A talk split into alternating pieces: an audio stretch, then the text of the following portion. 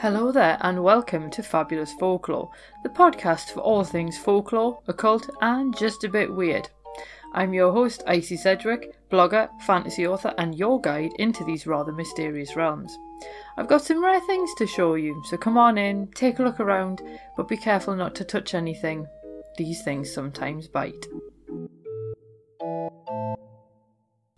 Well, hello there, and welcome back to Fabulous Folklore with me, your host, Icy Sedgwick. We are at episode 50, if you can believe that. I know technically we're actually on episode like 53 because of the three book reviews episodes, but I'm going to take it that we are at episode 50 of the main content. And partially to celebrate hitting that particular milestone, and also partly because it's nearly Christmas, I decided that instead of having a regular episode, I would read you one of my short stories that I wrote a while ago, which was actually inspired by folklore as my way of sort of saying thank you for being with me for this year. And let's hope that 2020 is a good one too. So, this story is called Midnight Screams at Holborn, and I will explain the folklore at the end so it doesn't sort of give anything away. So sit back. This will take longer than 15 minutes, so make sure that you're comfortable, that you've got all the bits and pieces that you need, and enjoy. A haunted tube station wasn't where most men might spend their Saturday night, but Simon Villiers didn't run with the crowd. At least that's what he told himself as he sat on the bench by the stairs on the eastbound platform. It sounded much better than the actual explanation that he really needed the money. The evening news lay on the bench, the headline proclaiming the appointment of a new Chancellor in Germany, a strange Austrian fellow with a mad stare. Simon moved back and forth in front of his photograph to see if the eyes followed him. After a few minutes, he leafed through the paper and found the same advertisement he had answered several days earlier. Do you believe in ghoulies and ghosties and long legged beasties and other things that go bump in the night? Dare you spend the evening in a haunted station on the London Underground? Are you man enough to withstand the horrors of the tube from dusk until dawn and survive to tell our readers about it? If your answer is yes, apply to our offices for the chance to win £30. The reward money had caught Simon's eye more than anything else. £30 would buy an engagement ring and leave plenty to put towards the exotic honeymoon Marnie deserved. The dare seemed like an easy way to earn the money. He believed in ghosts, but found the idea that one wandered the British Museum tube station just too far fetched. The man at the evening news had given Simon a pamphlet before he descended into the station, waving for the assembled photographers. He examined it now. The emergency exit routes were printed on one side at the request of the station manager, while the other side bore tales of the ghost Simon should expect to see. He knew why, of course. The newspaper wanted to implant ideas about the ghost so that you would see it in every shadow, hear it in every sudden knock or tap. If you left before dawn, they wouldn't have to pay up and they'd get a ghost story into the bargain. That's not going to happen to me. Nope, not at all. Simon cringed at the hollow sound of his voice as it echoed along the platform. Simon stood and jammed his hands into his pockets. He had the full run of the station, from the platforms up to the ticket halls, but he was under strict instructions to stay off the tracks. The station master had assured him that no trains would come through the station tonight, and the cleaners had already been and gone. But Simon had no intention of going anywhere near the tracks. He was badly paid, not stupid. With no particular route in mind, he strolled along the platform and headed up the stairs. He wanted to stretch his legs. He passed a battered green door, probably some sort of storage cupboard. Or was it? Simon remembered what Davy had said that morning when he told him about the bet. Davy had assured him there was a secret tunnel up to the British Museum itself from inside the station. What better place to hide a secret tunnel than somewhere mundane and nondescript like a cleaner store? Simon grabbed the handle and pulled, fully expecting it to be locked. Instead, the handle gave way and the door flew open. Mops and buckets clustered in the sudden pool of light. He appeared into the darkness, and a black stain detached itself from the shadows at the back, reaching its arms towards him. He stumbled backwards and peppered the air with expletives as the figure pounced. Hello, darling! She threw herself at him, arms outstretched. Her familiar voice jolted his nerves, and he sucked in a deep breath. Marnie, you scared the life out of me. Simon's heart thudded as he folded his girlfriend into a hug. He gave her a squeeze, more to ground himself than give her comfort. Oh, I'm so sorry. I thought I'd hide in there until everyone left, but then I lost track of time. I didn't realise how late it was until you came in. She pulled away and closed the cupboard door. What are you doing here? He had never told her where he was going that evening, just that he couldn't see her. She'd find out once the story made the papers, but by then he would hopefully be thirty pounds better off and able to propose. Davy told me where to find you, and I couldn't believe you'd agree to do this without me, replied Marnie. What funny, the night in a haunted station. I'll kill him when I next see him. I'm supposed to do it alone. Don't be silly, Simon. You're far less likely to run away screaming if I'm here, and when we make it to dawn, you can claim that money. Marnie gave him a meaningful stare, and Simon was torn between pride and disappointment that she'd worked out his plan. How will you get back out without being seen? A girl has her ways, dear. Anyway, has anything happened? Did I miss anything good? Marnie looked around her as if a ghost might choose that exact moment to wander through a wall. Not yet. All quiet on the western front, as they say. Oh, that is a bother. Simon smiled. Even though Marnie wasn't supposed to be there, he was glad she was. I thought I might have a stroll around every hour or so, he said, leading her back to his bench. A satchel sat on the floor beside it. He'd packed a flask of coffee, some sandwiches, and his copy of Aldous Huxley's Brave New World. Simon thought a futuristic novel might make him less likely to see ghosts everywhere. Ah, great minds think alike. Marnie held open her own bag, and Simon laughed when he saw the contents. Another flask of coffee, another package of sandwiches, no doubt ham and cheese, and another book, this time William Faulkner's As I Lay Dying. She'd also brought a pair of torches and something else, a board of some kind. What's that? asked Simon. I told Bella what I was doing, and she said that it might be a good idea. You told Bella no one is supposed to know you're here. Simon saw the prize money disappear in a puff of smoke. She's my sister, Simon. She won't tell anyone. Besides, she's not supposed to have this, so we're even. Marnie pulled the board out of the bag and Simon whistled. He'd only seen pictures of them, but there was no mistaking the neat rows of letters or the words yes and no written in full Gothic script in the corners. A Ouija board, really? he asked. If there is a spirit down here, then we can find out why she's here or what she wants.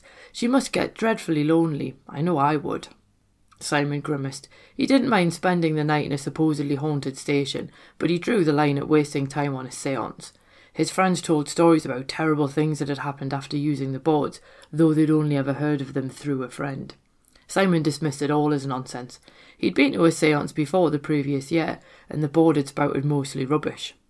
The only question it got right was answering what year it was, and even then Simon was convinced Davy had pushed the planchette himself.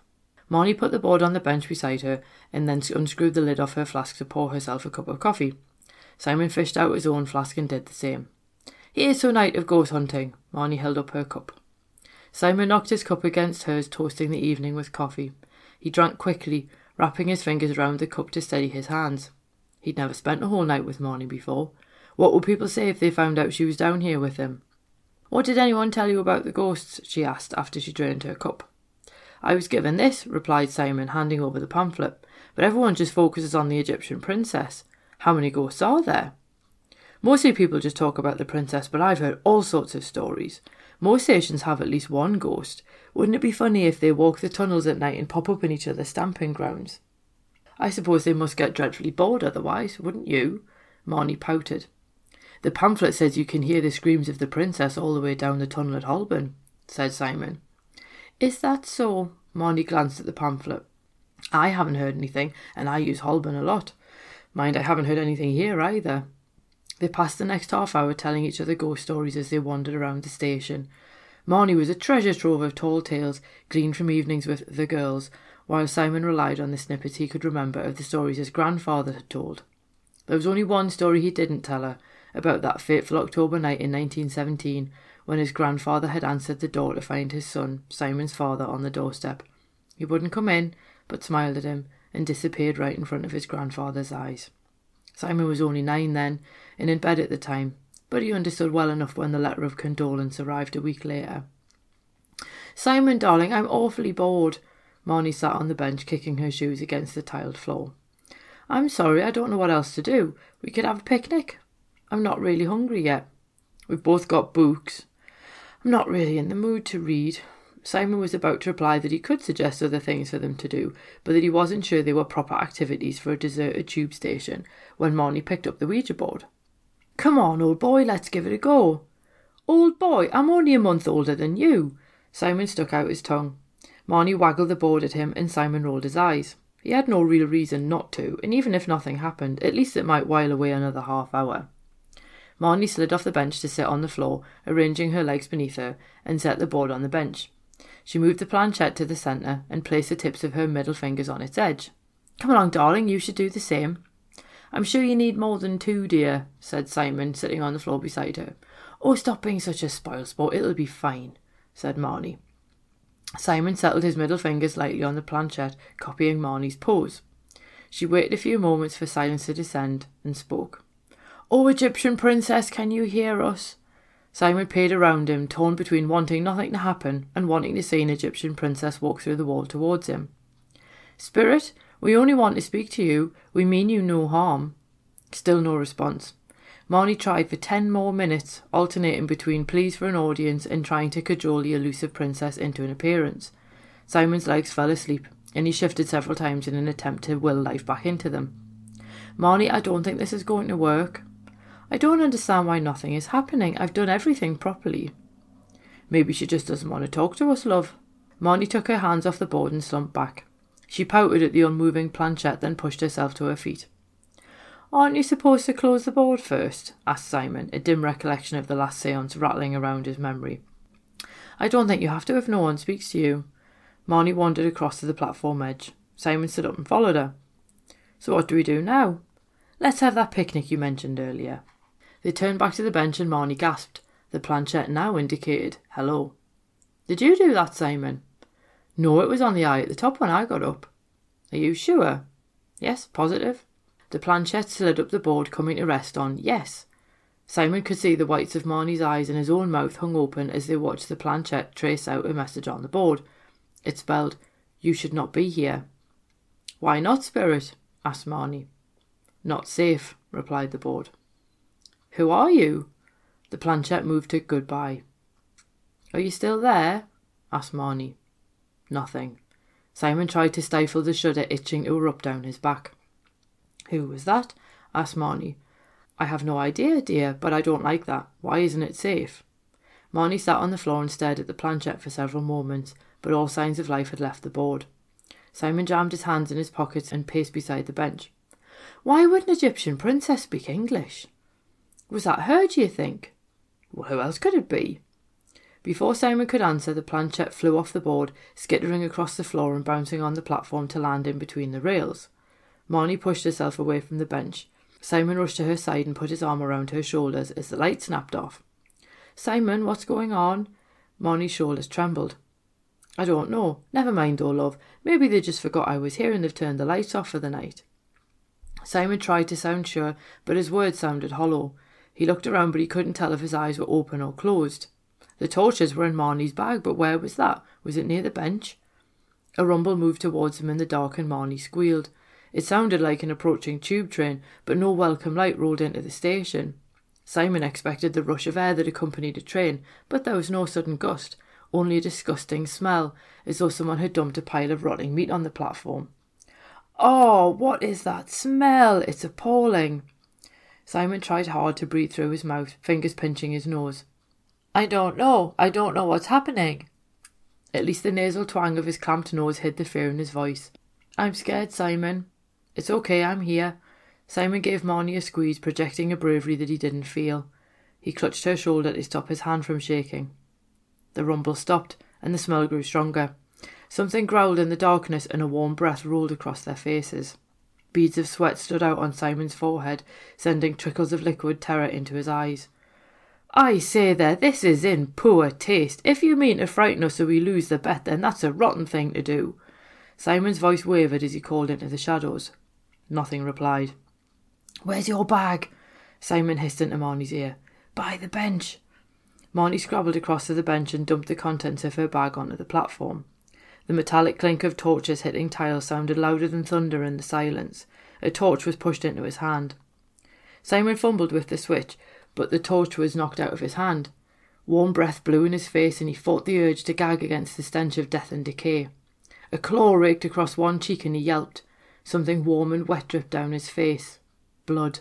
Marnie screamed, and Simon lashed out with one arm. The back of his hand connected with something solid.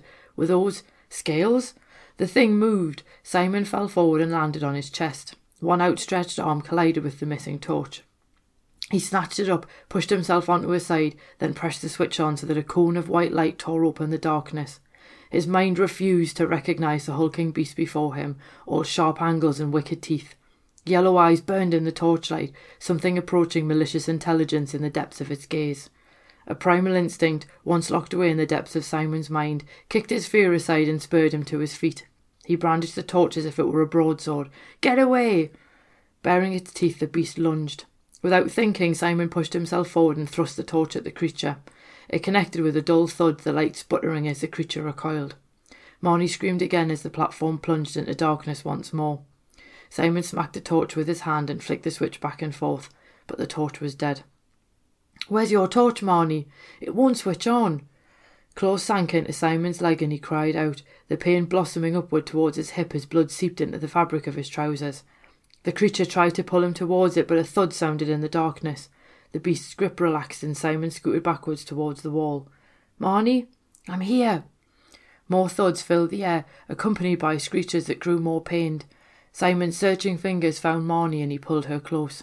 She clung to him and they listened to the sounds of a scuffle down the platform. An unearthly wail, part war cry and part death song, echoed throughout the station. Simon remembered the stories of screams heard all the way along at Holborn. Liquid spattered Simon's face and he ran his fingers across the viscous mess that wasn't his own blood. That was something else. A final meaty thud, followed by the sound of something wet being torn apart, punctuated the scuffle. Simon held his breath in the silence. Is it over? Asked Marnie after a few moments. The station lights flickered as they came back on. A heap of scaly flesh lay further down the platform. Were it not for the claws on the limb that had been torn off, Simon might not have recognised it for the creature he'd seen in the torchlight. Black blood, thick as tar, covered the tiled floor and dripped over the edge of the platform. A figure stood beside the remains, the advert on the wall now visible through her fading form. The smell of lotus blossoms masked the stench of gore. You're her, aren't you? asked Marnie, her eyes wide as she stared at the figure's elaborate headdress. The figure nodded. What is that? The planchette reappeared on the board beside Simon and skated from letter to letter. He read the message to Marnie. There are things in the tunnel that should not be woken. Did we wake it up? asked Marnie. The figure nodded again. Is that why you said we weren't safe? asked Simon. The figure faded from view, but the lotus blossom lingered in the air. Thank you, Princess, said Marnie. Be safe, replied the board. Where will you go now? asked Simon. Sleep again. The planchette moved to goodbye. The lights grew stronger until steam rose from the remains, and the couple watched the heap of flesh disintegrate into dust. A gust of wind rushed along the platform, taking the dust into the tunnels. Simon looked down, expecting to see a gory wound on his thigh. My leg! He pointed at the torn, bloody fabric and the untouched skin beneath. Marnie poked her fingers through the holes in his trousers, brushing his leg. A shiver ran through Simon, and he wasn't sure if it was Marnie's touch or the sudden absence of pain. Did she heal it? She must have done. Simon guided Marnie's hands away from the blood soaked rips and pulled her into a hug. What do we do now? asked Marnie, her words muffled by his jacket. We'll put that board away for one thing. Marnie wriggled out of his grasp to pack the board and planchette back into her bag. Then she sat on the edge of the bench, looking less wilful than earlier. Should we admit defeat? A waft of lotus blossom drifted past them. Simon smiled. I don't reckon anything else is going to bother us, do you? Plus it's 2 a.m. now, only four more hours to go. Fancy winning £30? Marnie grinned. Simon sat on the bench and put his arm around her. She snuggled closer and was soon snoring softly. Simon whispered another thank you to their spectral protector. Despite his bravado, he kept his eyes fixed firmly on the mouth of the tunnel. He couldn't always rely on help, and he wanted to be ready. Simon never wanted to be blasé about the dangers in the darkness again. And that is the end of Midnight Screams at Holborn. That story appears in my collection Black Dog and Other Gothic Tales. And basically, I got the idea from the fact that I've always been fascinated by forgotten or abandoned tube stations, and there are loads of them. One of the more famous ones you'll have seen in a lot of films, actually, and that's Aldwych, which is actually on a spur line from Holborn and they used that one as the Strand station in V for Vendetta, if you've seen that film, and it tends to get used for various bits of filming. And if you've ever read Neverwhere, Down Street, which the, the characters end up going into, is another one of the abandoned stations. And the British Museum had one, and it's always fascinated me what happened to it. And it was the fact that basically they ended up closing it because it didn't get enough foot traffic because more people were using the stations either side, so they closed it. And I remember reading up on it because I'd had a weird experience on the tube where I'd been on the central line heading heading east, I think it was, and would pulled out of I think it's Tottenham Court Road, and then before you get to Holborn, that's where the British Museum station used to be and the train had sort of just suddenly stopped in the in the middle of a tunnel the way that it often does.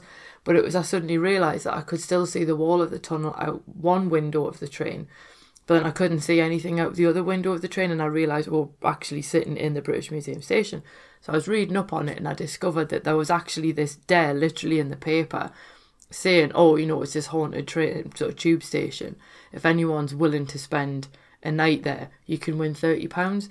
And then because there's this rumor that there's this Egyptian princess who supposedly one of the mummies is in the British Museum and she would wander up and down from the museum to the station. Quite why, nobody ever knows, but that's a side issue. And something about that just really appealed to me, and I thought, oh God, I wonder what would happen if, if somebody had done the, the, the dare, and nobody ever actually claimed the money. And then, as it turned out, in 1933, they closed the they closed the station because it, it wasn't being used enough. But that was really what inspired the story, this urban legend of this Egyptian princess ghost in the station. And then obviously then I tied that to the the actual fact about the, the thirty pound bet that one of the newspapers was running to see if anyone would spend the night there. Incidentally, there was also allegedly an Egyptian mummy on board the Titanic when it sank. That has actually never been substantiated and it's just another one of those urban legends. But there's loads of stuff attached to like Egyptian coffin lids and all this kind of stuff that the British Museum have. And you can imagine what people are like with anything related to ancient Egypt. The minute you mention ancient Egypt, people start thinking of curses. But anyway, so that was where the story came from. So I hope you enjoyed it. If you are interested in more gothic tales with kind of a historical bent, then Black Dog might be for you. A lot of the stories, as I say, are set in other eras. Like we've got the Victorians, we've got the Second World War, we've got sort of like the 18th century with the Black Dog which is the title story of the collection. That one obviously is very heavily based on folklore, so there is quite a lot of folklore throughout the entire collection, and the link to where you can find it online is in the show notes. But I hope you enjoyed that, and I hope you have a very, very, very Merry Christmas, and we will be back next week and we get back to the regular schedule of folklore, and I will be taking you through the folklore of a particular New Year custom called first footing that you might want to give a go. So, as I say, have a lovely, lovely time over Christmas. Don't eat too many sweets. I made that mistake once, not doing that again. And I will see you soon. Cheerio. Thank you for listening to this week's episode. I hope that you enjoyed it. If you did, feel free to subscribe using whichever podcast app it is that you prefer. If you do use iTunes, if you could leave me a review, that would be fab. Basically, it just means iTunes are more likely to recommend this to other people. And if you're interested in more folklore, please feel free to swing by my blog, which is www.icysedgwick.com, and that's Sedgwick spelled S E D G W I C K. And you can find all of the links, images, and other bits and pieces that hopefully you enjoy. So have an absolutely fab week ahead, and I'll see you soon. Cheerio.